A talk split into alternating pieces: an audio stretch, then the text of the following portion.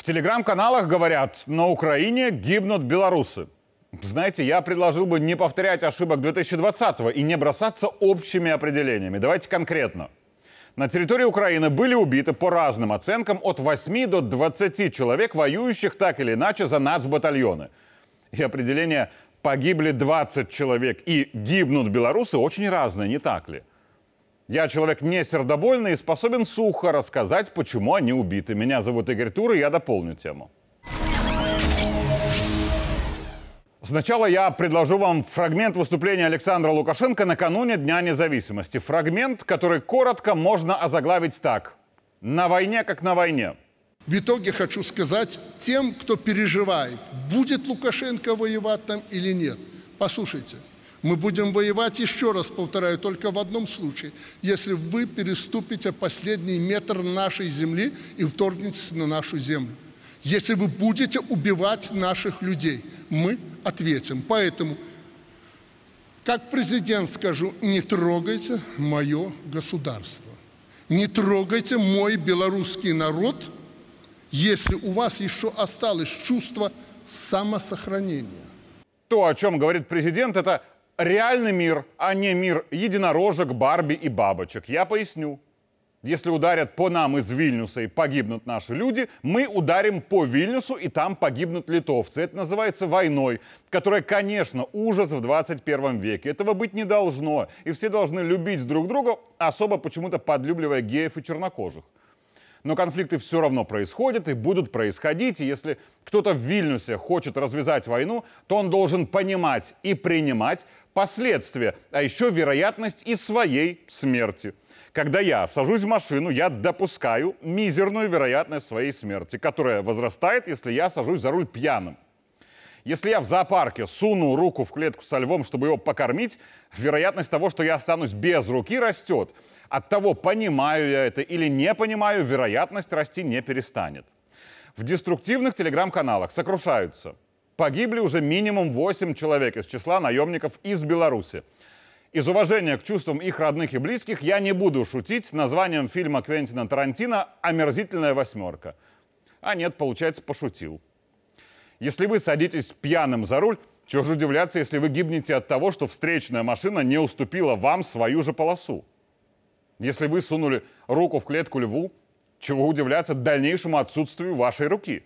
Если вы добровольно пошли воевать, чего удивляться, что вас там убили? Недавно убили вот конкретно этого гражданина с позывным «Брест». Давайте представим, как это могло быть. Пуля в голову, осколок снаряда в сердце, накрыла ракетой, что и следа не осталось. Варианты разные. Допускал ли он вероятность такой смерти? Неважно. Вероятность была, и она была высокой.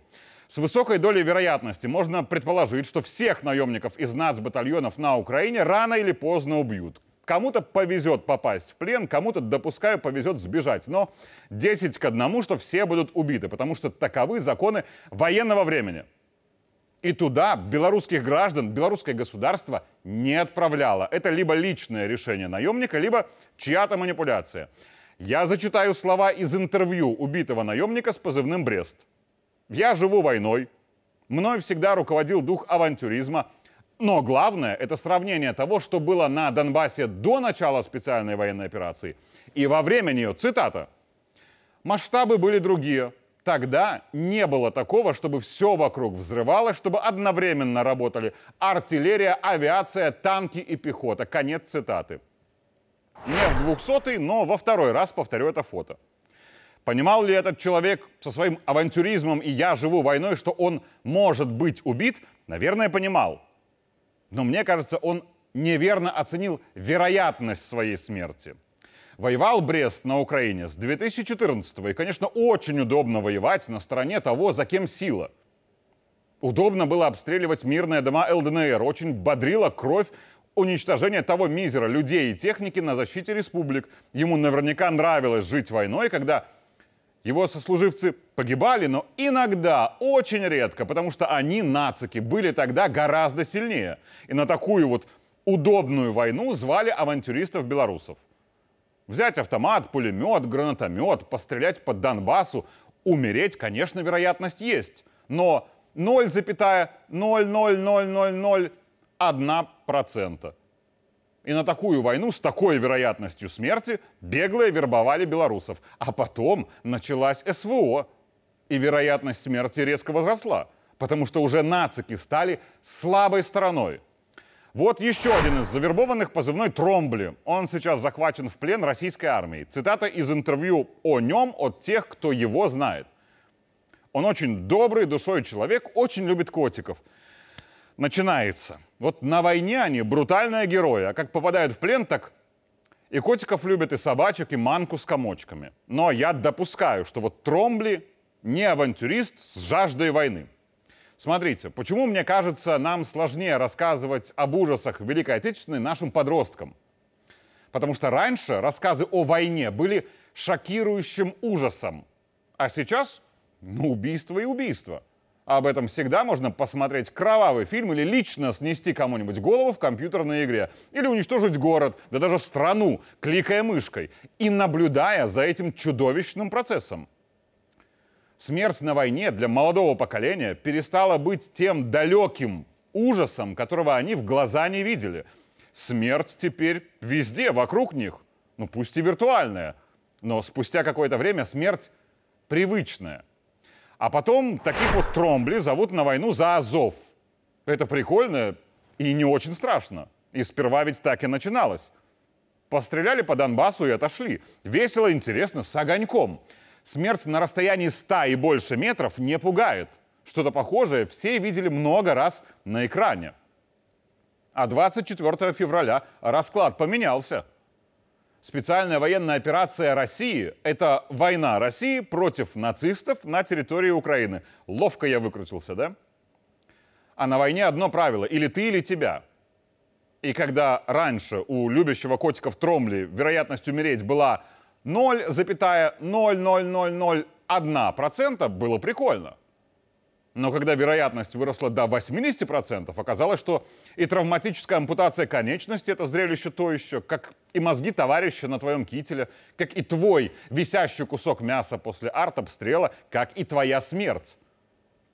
И то, что ты неверно оценил вероятность своей смерти – это твои проблемы. Любишь котиков – сиди дома и люби. Вот здесь я думал, чье фото показать.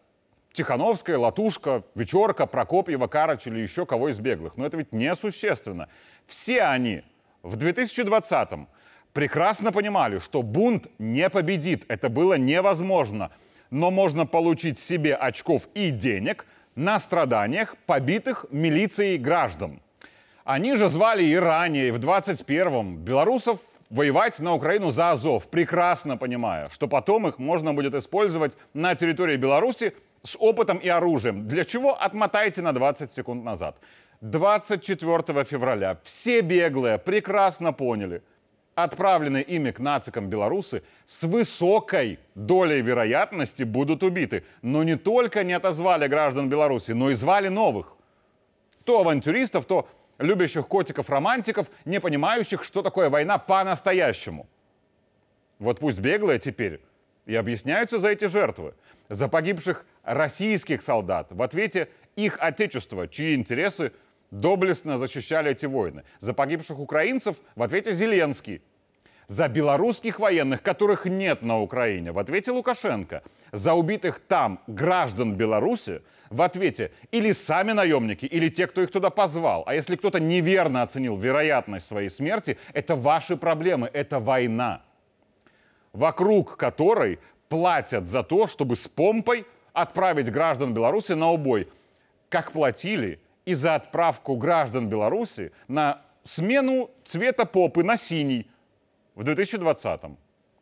Честно говоря, немного уже подустали это объяснять. Если вы еще не поняли, идите куда хотите. Какие-то белорусы на Украине, да, были убиты. Это их выбор. Но это и грех на душу тех, кто их туда звал. А вот белорусы в целом на войнах не гибнут. И это то, ради чего мы все работаем. Меня зовут Игорь Тур, и я дополнил тему.